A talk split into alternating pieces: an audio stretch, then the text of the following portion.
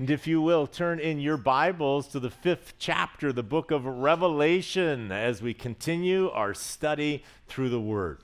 So you'll remember that the book of Revelation started with John, the Apostle John, on the island of Patmos. And you'll remember that he was worshiping on the Lord's day, and suddenly the resurrected, glorified Lord appeared behind him. And, and he wrote down the description of, uh, of the risen Lord. And, and then the Lord said that he was going to write seven letters. And so we saw the Apostle John record those seven letters that went out to the seven churches. And and then last time in, in, chapter 4, we saw that there was this strong, powerful voice, sounded like the blast of a trumpet, that called John up into heaven. He was caught up in the Spirit into the very throne room of God.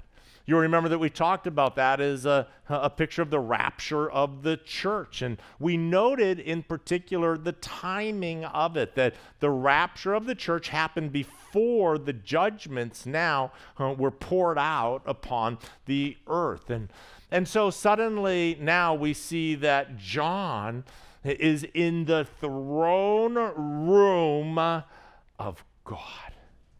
And the first thing that he notices is the throne itself. And you'll remember that the throne was occupied. It wasn't empty, but it was occupied. And God the Father is sitting upon the throne. And remember that the Bible tells us that God is light. And, and so John doesn't give us a description of what he looked like. He just talked about the, the jasper stone and the sardis stone, this clear white stone and this red stone. And, and so the light coming forth from that throne must have been some type of a mixture, possibly, of white light and red light. But, but the presence of God was there upon the throne.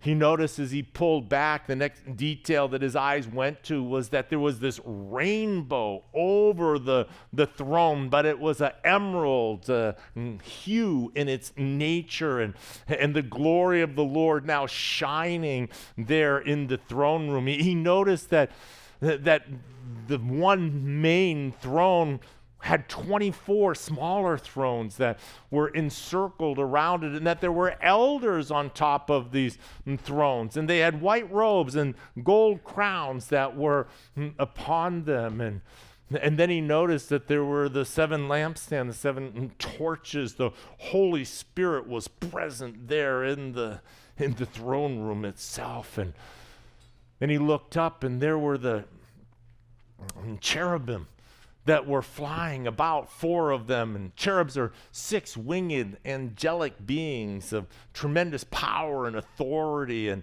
and you'll remember that, that they each were a little bit different. It wasn't four of the same, but that one of them had the face of a man and the other of a lion and the other of an ox and the other of an eagle and while they were slightly different in their appearance they were united in what they were declaring Holy, holy, holy is the Lord God Almighty.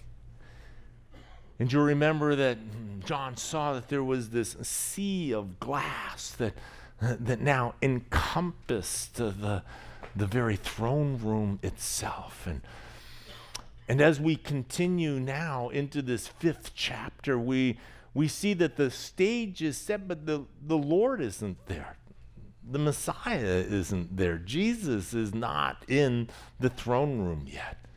And we're going to see in this next chapter how Christ makes his entrance into the throne room and, and what exactly it all means. So, chapter 5, beginning in verse 1, it says, And I saw on the right hand of him who sat on the throne a scroll written inside and on the back, sealed with seven seals. And so, in the hand of the Father, here is this scroll. Now, scrolls in those days, they were used to record important legal documents. So, your marriage certificate was on a scroll and, and it would be sealed. Leases and contracts, uh, they were on scrolls. Deeds and wills, they also were on scrolls. Now, scrolls were these long stretches of paper, papyrus was what was most common, and then vellum were also used, and they were written. And then when they were done being written on the inside,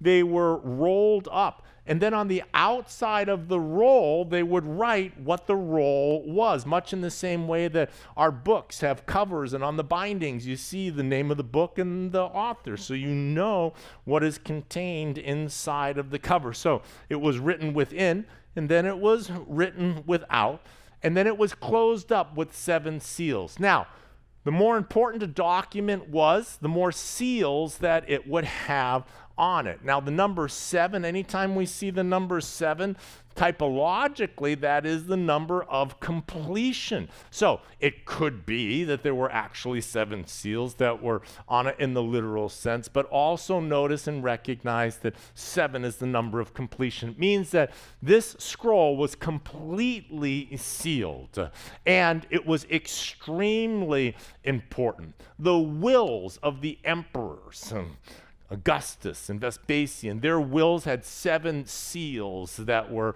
on them as well. And so there is this seal. It's a document. It's an important document. It's got seven seals on it, and God is holding this document uh, in his hand. And then I saw a strong angel, verse 2, proclaiming with a loud voice, who is worthy to open the scroll and to loose uh, its seals? Suddenly, John now hears this angel. He turns, and it's a strong angel. Strong angel. Got me thinking, are there weak angels? You know, you, oh, that's kind of a skinny angel. Oh, that's a strong angel here. But it is this strong angel that we have. Many scholars believe that it's Gabriel. And Gabriel, tremendous archangel, powerful, and but Gabriel, the name Gabriel means strength of God. And so, because of the name strength of God, some have postulated that maybe it was Gabriel. Who it was is less important than what it is that is being declared, and that is the question of who is worthy, who is able to come and to uh, open this document. And, and notice uh, here also that, that this voice was a loud voice. It wasn't just the question of who is worthy, but it is a powerful angel whose loud voice seems to boom the question across uh, all of creation to ask Is there anyone worthy? To come and to open up this scroll. In verse 3, John says, And no one in heaven or on the earth or under the earth was able to open the scroll or to look at it.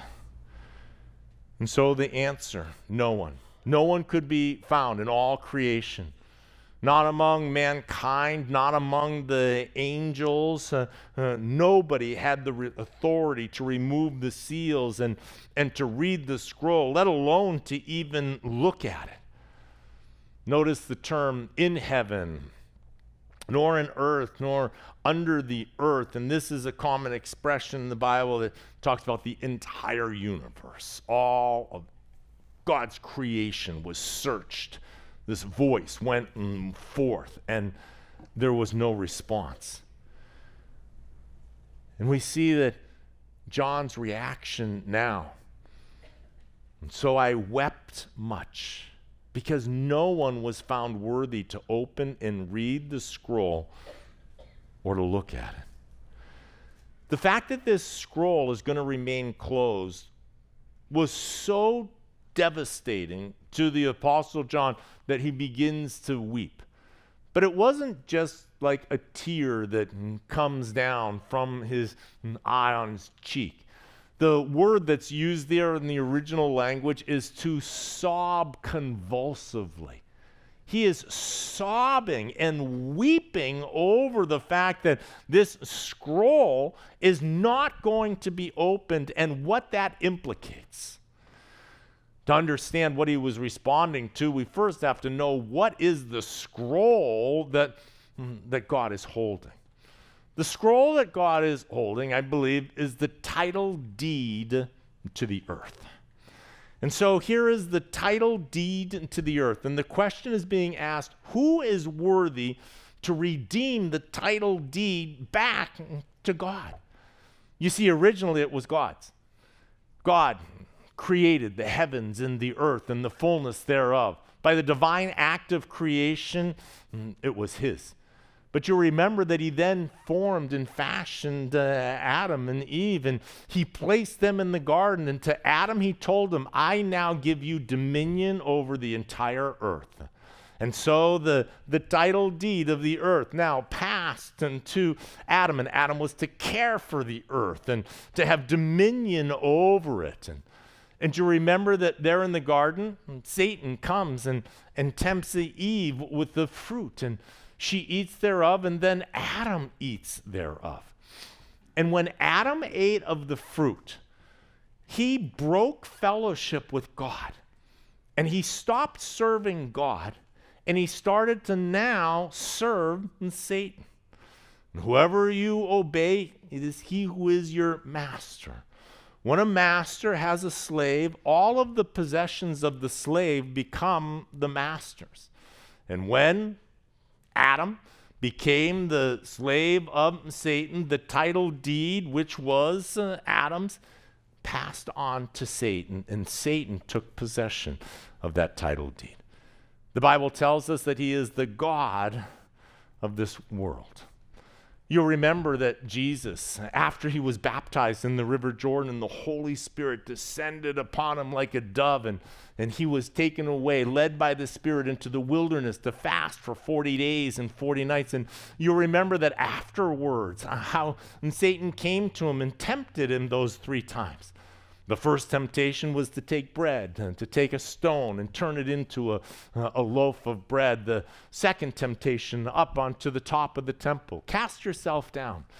For the Bible says that you have angels that will care for you, that you should not even dash your toe upon a stone. But the third temptation is when he brings them up onto the height of the mountains.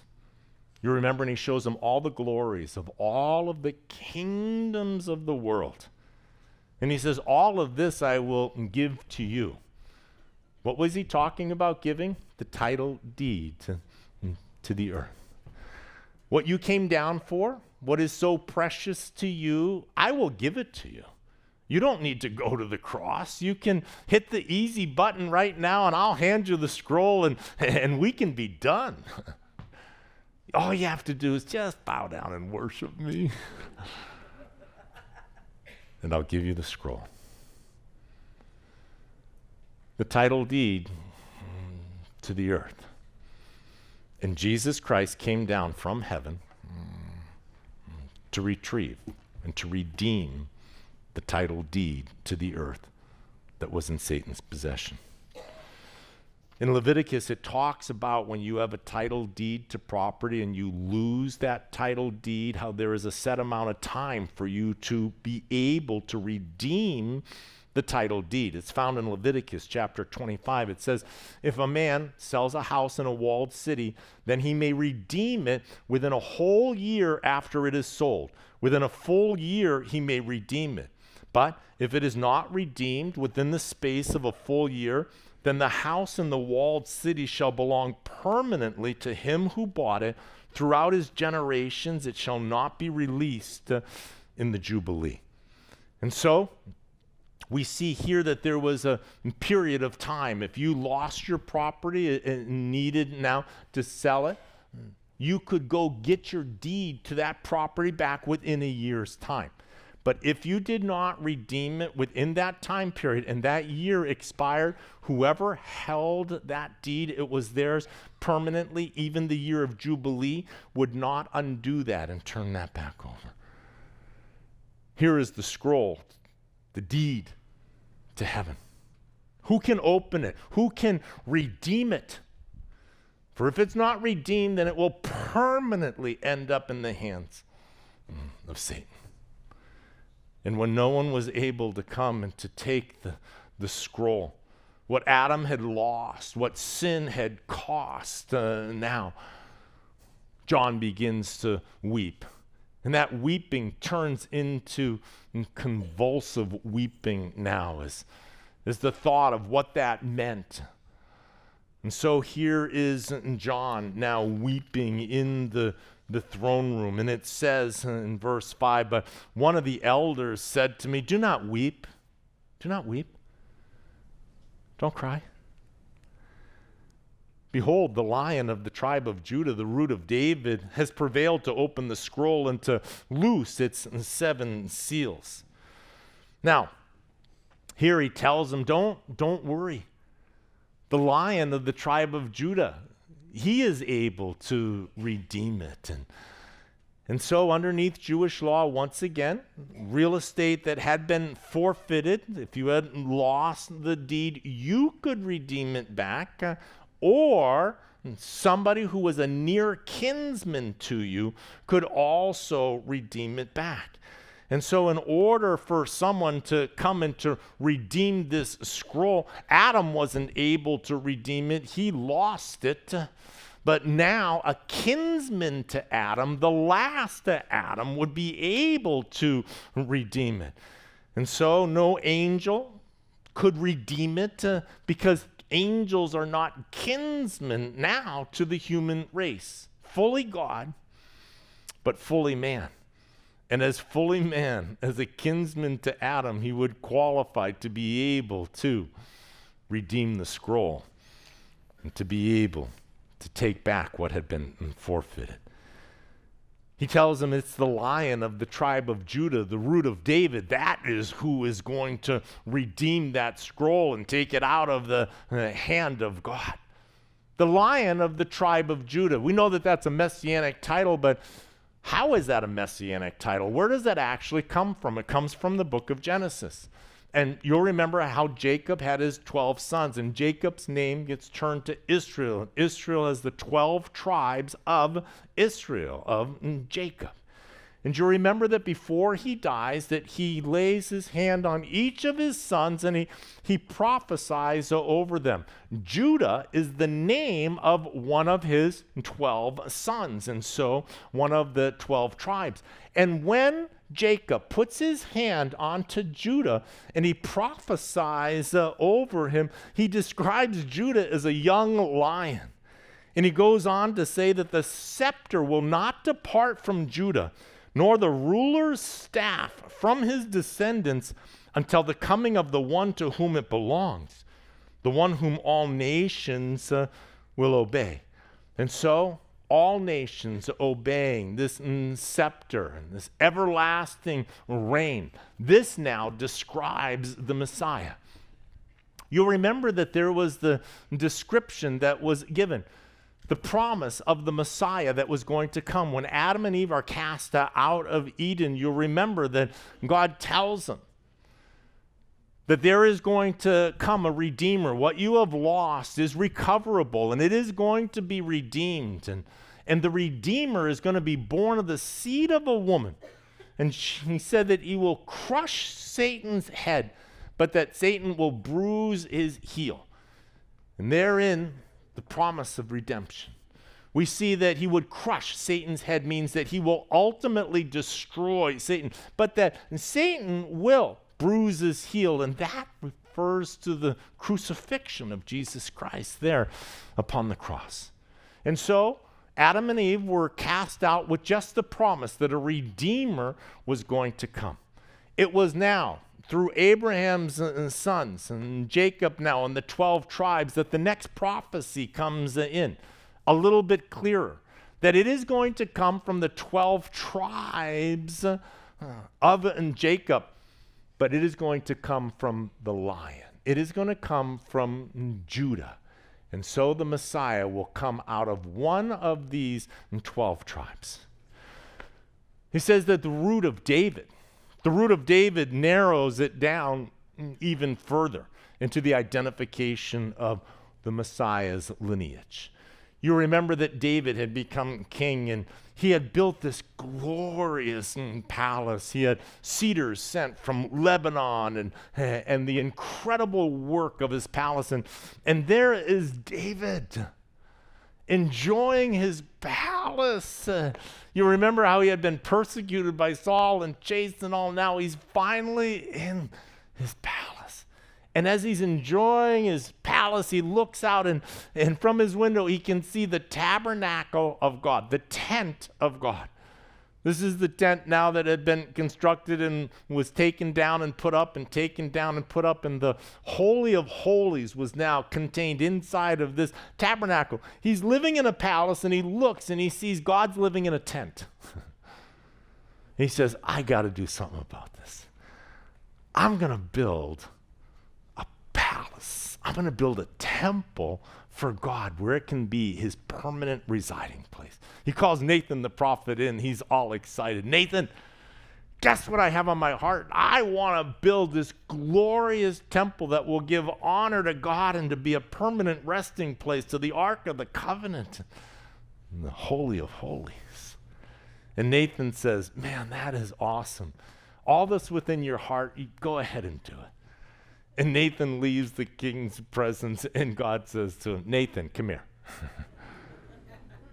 what did you just say to David? Oh, God, David wants to build this great temple. He says, Did you check with me? God, it seemed like such a good idea, a temple for you, and David is going to build it. He says, David can't build that. He's a man of war, he has blood on his hands. You have to go back in and tell David he can't build the temple. He's like, but I already told him he could. it's not easy to tell the king he's not allowed to do something. and God says to him, okay, here's what I'll have you do. Go in and tell him that he can't build the temple. He says, but tell him that instead of him building me a temple, I'm going to build him a house. And from the house of David, the Messiah is going to come. That it is going to come from his offspring and you go and tell him that. And so Nathan goes back in and, and tells him that he can't build it, but that David, out of the tribe of Judah, the house, your house, your lineage is where the Messiah is going to come through. And so you'll remember that David spends the rest of his life taking and acquiring the gold and the silver and the timbers and everything for the temple so that Solomon, once he ascends to the throne, can take all the provision and build the temple. Behold, the lion of the tribe of Judah, just as was prophesied, the root of David, just as was mm, prophesied. He is the one that has prevailed. He came down and he prevailed uh, over Satan. Mm, he won in a way that no one expected. He won when he died on the cross. And Jesus is the only one that is worthy to open the scroll. He was victorious over sin. He was victorious over Satan. He was victorious over the grave, over death itself. And he alone lived upon this earth free from sin. He is worthy. And it says in verse 6 And I looked, and behold, in the midst of the throne and of the four living creatures, and in the midst of the elders, stood a lamb as though it had been slain, having seven horns and seven eyes, which are the seven spirits of God sent out into all the earth. And so there was a, a lamb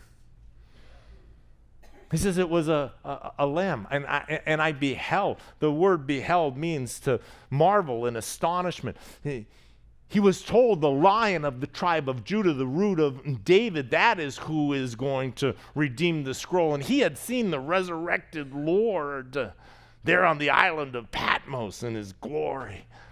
The flames, fire for eyes, and the two edged sword in his tongue, powerful and authority glory.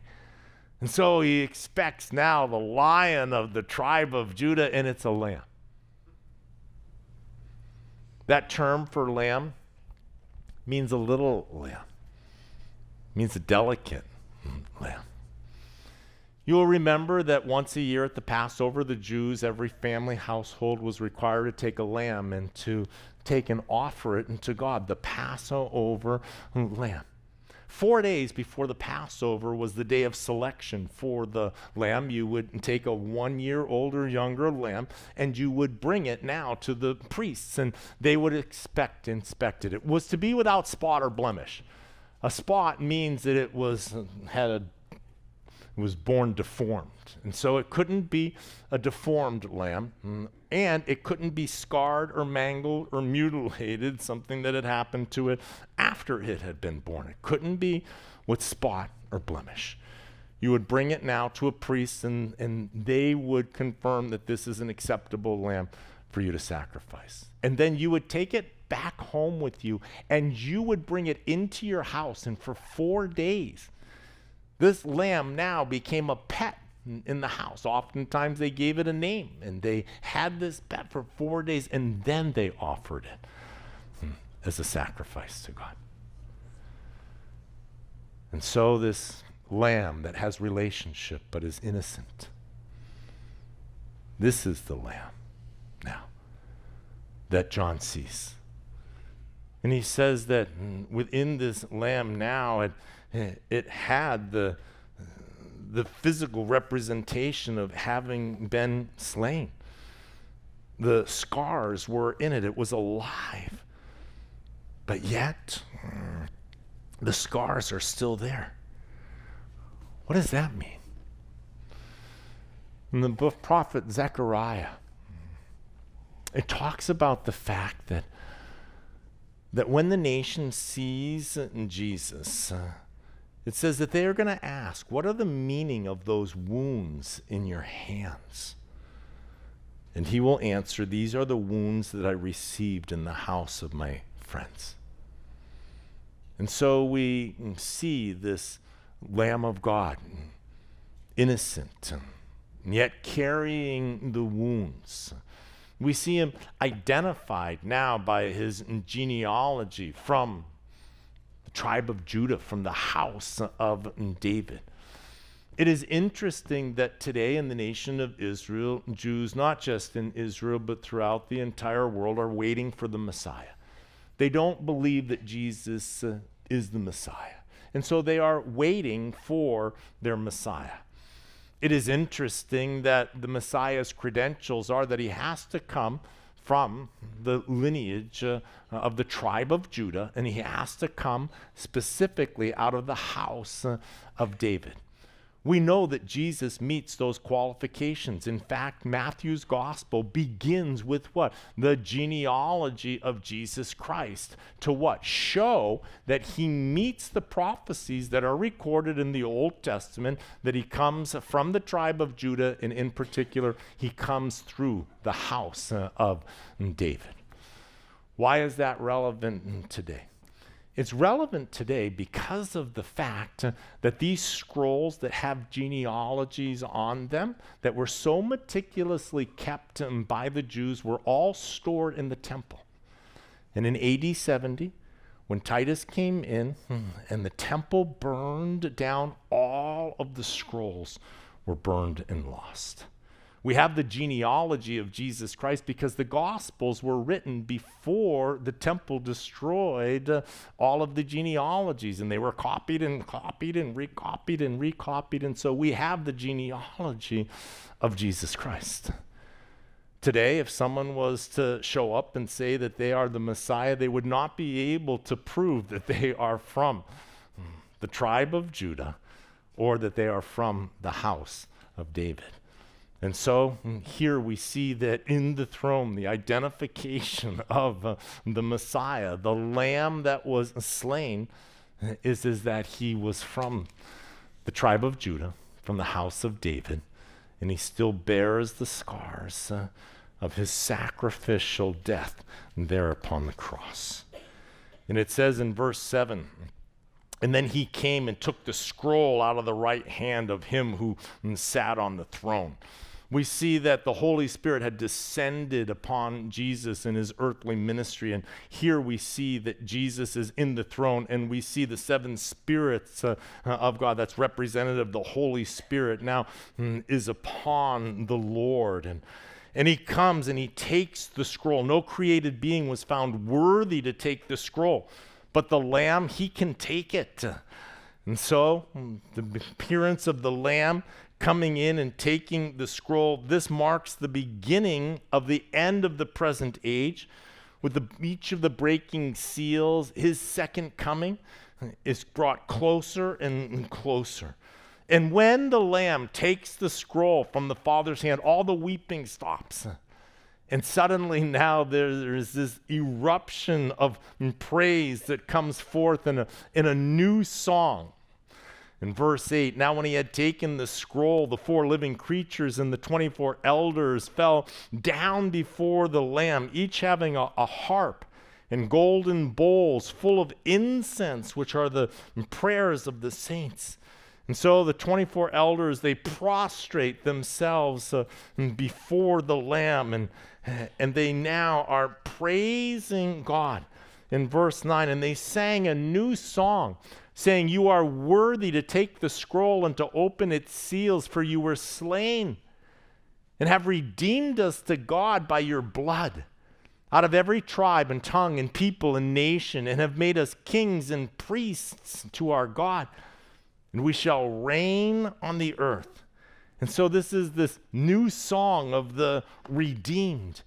And it says here that he has made us kings and priests to our God. Three times in the book of Revelation, it talks about the fact that he makes us to be kings and priests. And so we are kings and priests. Now, we are kings but the Bible says that he is the king of kings. And, and it says that we are priests, but remember that even amongst the priests, there was always a high priest, one high priest above the mm, priests. And we have one high priest, one mediator between God and man, and that is Christ Jesus. And, and so we are going to be kings and priests when he sets up his kingdom. We are going to be the government. You're going to have a government job. going to be a government employee. I hear the benefits are fantastic. Uh, in verse 11, then I looked and I heard the voice of many angels around the throne, the living creatures and the elders, and the number of them was 10,000 times 10,000 and thousands of thousands saying with a loud voice, Worthy is the Lamb who was slain to receive power and riches and wisdom and strength and honor and glory and blessing. And, and so here we see that, that now the angels are there and and there is the four cherubim that are there, and, and the elders. Remember, the elders represent all the saints. And so here we see that their number is given to us 10,000 times 10,000 plus thousands and thousands. Now, 10,000 times 10,000 is 100 million. Why doesn't it say that there are billions times billions and gazillions and jillions and, and all of it? Why is it 10,000 times and 10,000? Well, this was written in the Greek language, and I want you to know that in the Greek language, the largest number that there is is 10,000. And so he takes the largest number times the largest number, then he adds some extra thousands in on top of it. And, uh, and so if we do the math and say, oh, I know how many there are in heaven now, look it, here's the number. No, this number is representative of an incalculable number. An incalculable number. And they are praising with a loud voice, Worthy, worthy, worthy, worthy. Worthy is the Lamb. Worthy is the one. Worthy is Jesus Christ who disrobed himself of his glory and, and took on the form of man and walked amongst us and never sinned on the face of the earth. He is worthy of all glory and honor and praise, dominion and power and strength. And then verse 13, look at with me. And every creature which is in heaven and on the earth and under the earth, and such as are in the sea and all that are in them, I heard saying, Blessing and honor and glory and power be to him who sits on the throne and to the Lamb forever and ever. And so here it started with just the angels uh, and then the cherubim and, and all the redeemed saint. But then it says that every single creature is going to join in and sing this song that is in heaven and on the earth and under the earth, and as are in the sea and all that are in them. Every single one of his creation is now going to enter into this in praise. And so, all of the animals, I feel like it's going to be a giant Disney movie. We have Finding Nemo, and all the fish can talk. And in the Jungle Book, all the animals can talk. And all of his creation are going to now sing together as a giant choir.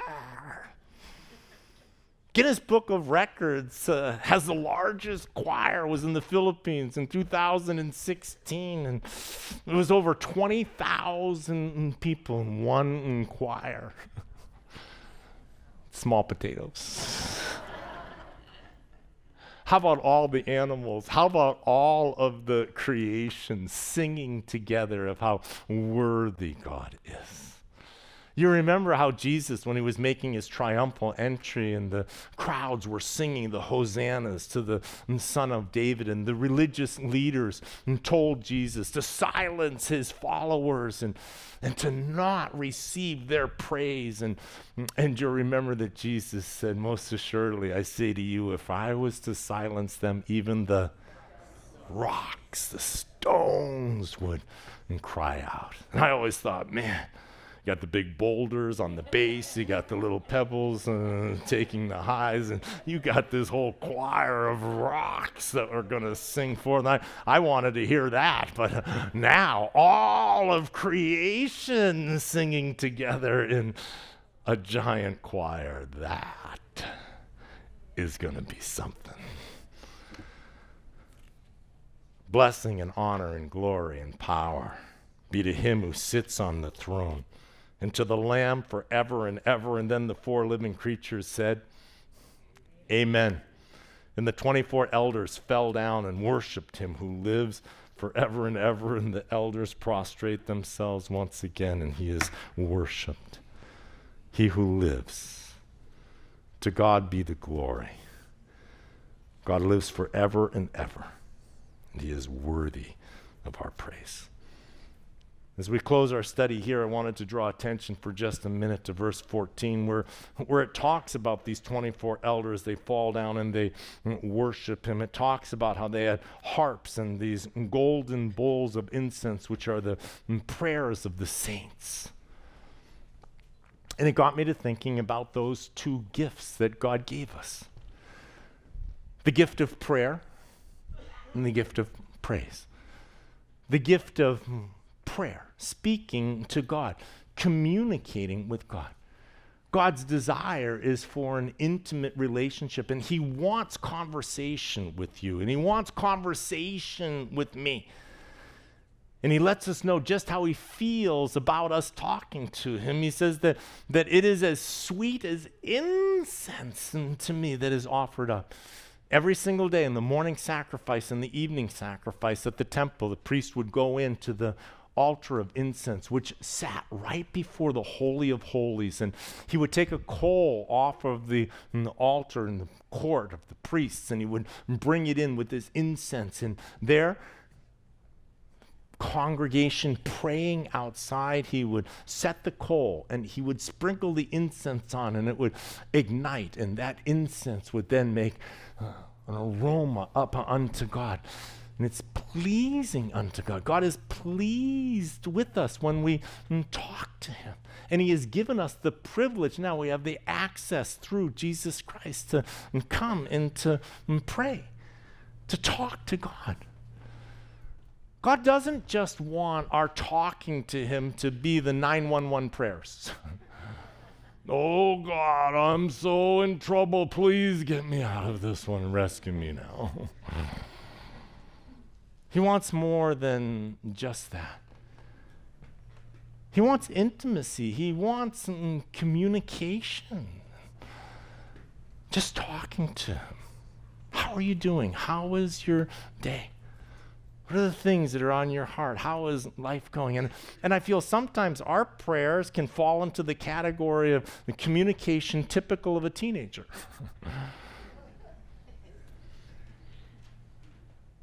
Teenagers come home from school and you say, Hey, how are you doing? Uh, good. what happened today? Anything good happening is going on? Hey, why are you bugging me?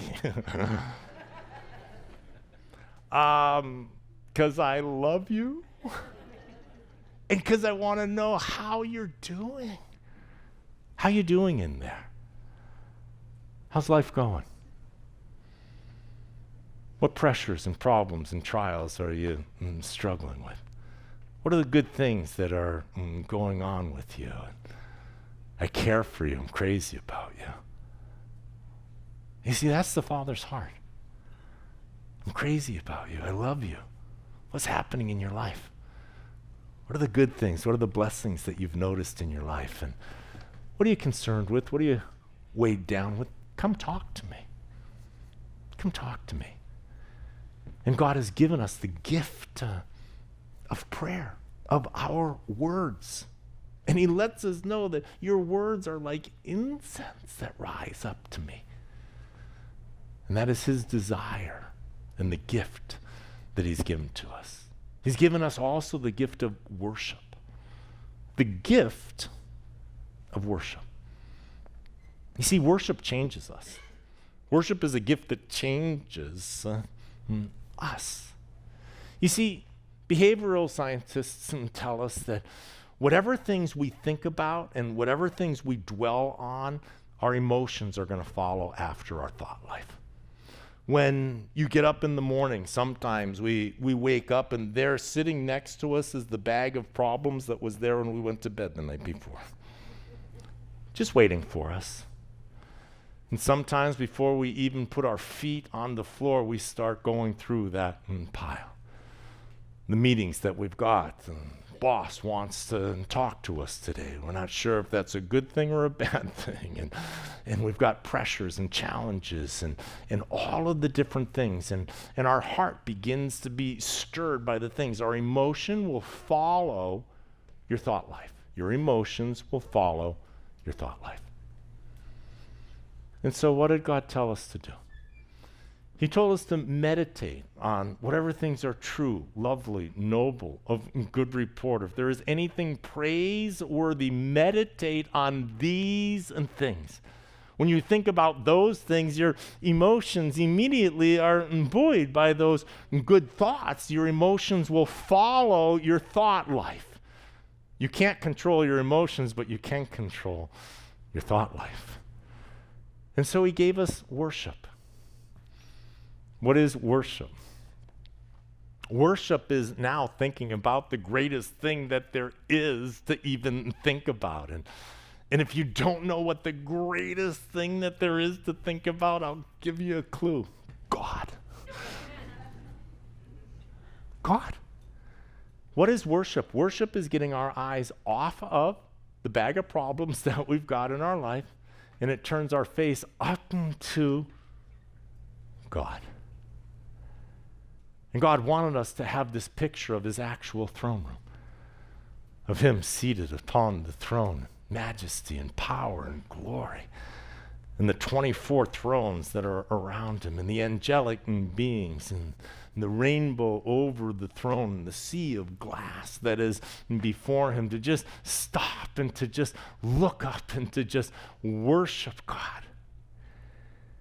And when we worship God, two things happen.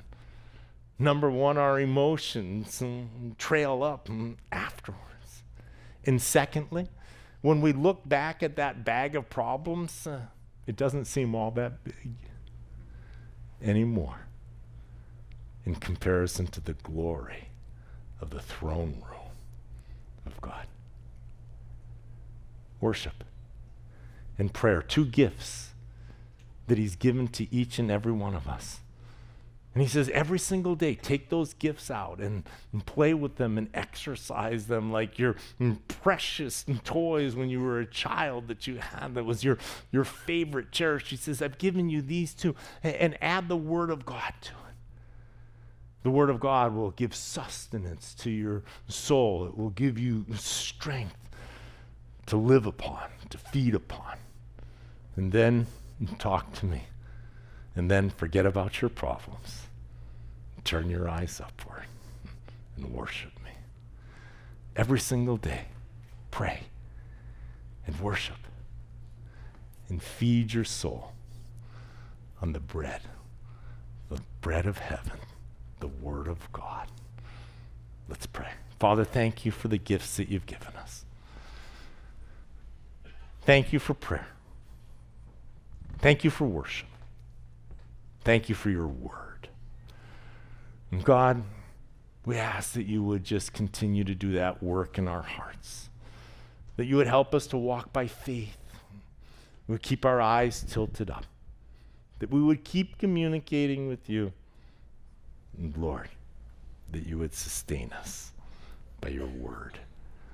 Help us, God, to continue to keep you first, that there would be no rival in our hearts, no equal, that you would be firmly enthroned and worshiped. And Father, thank you for that privilege that changes us. And it's in Jesus' holy and precious name we pray.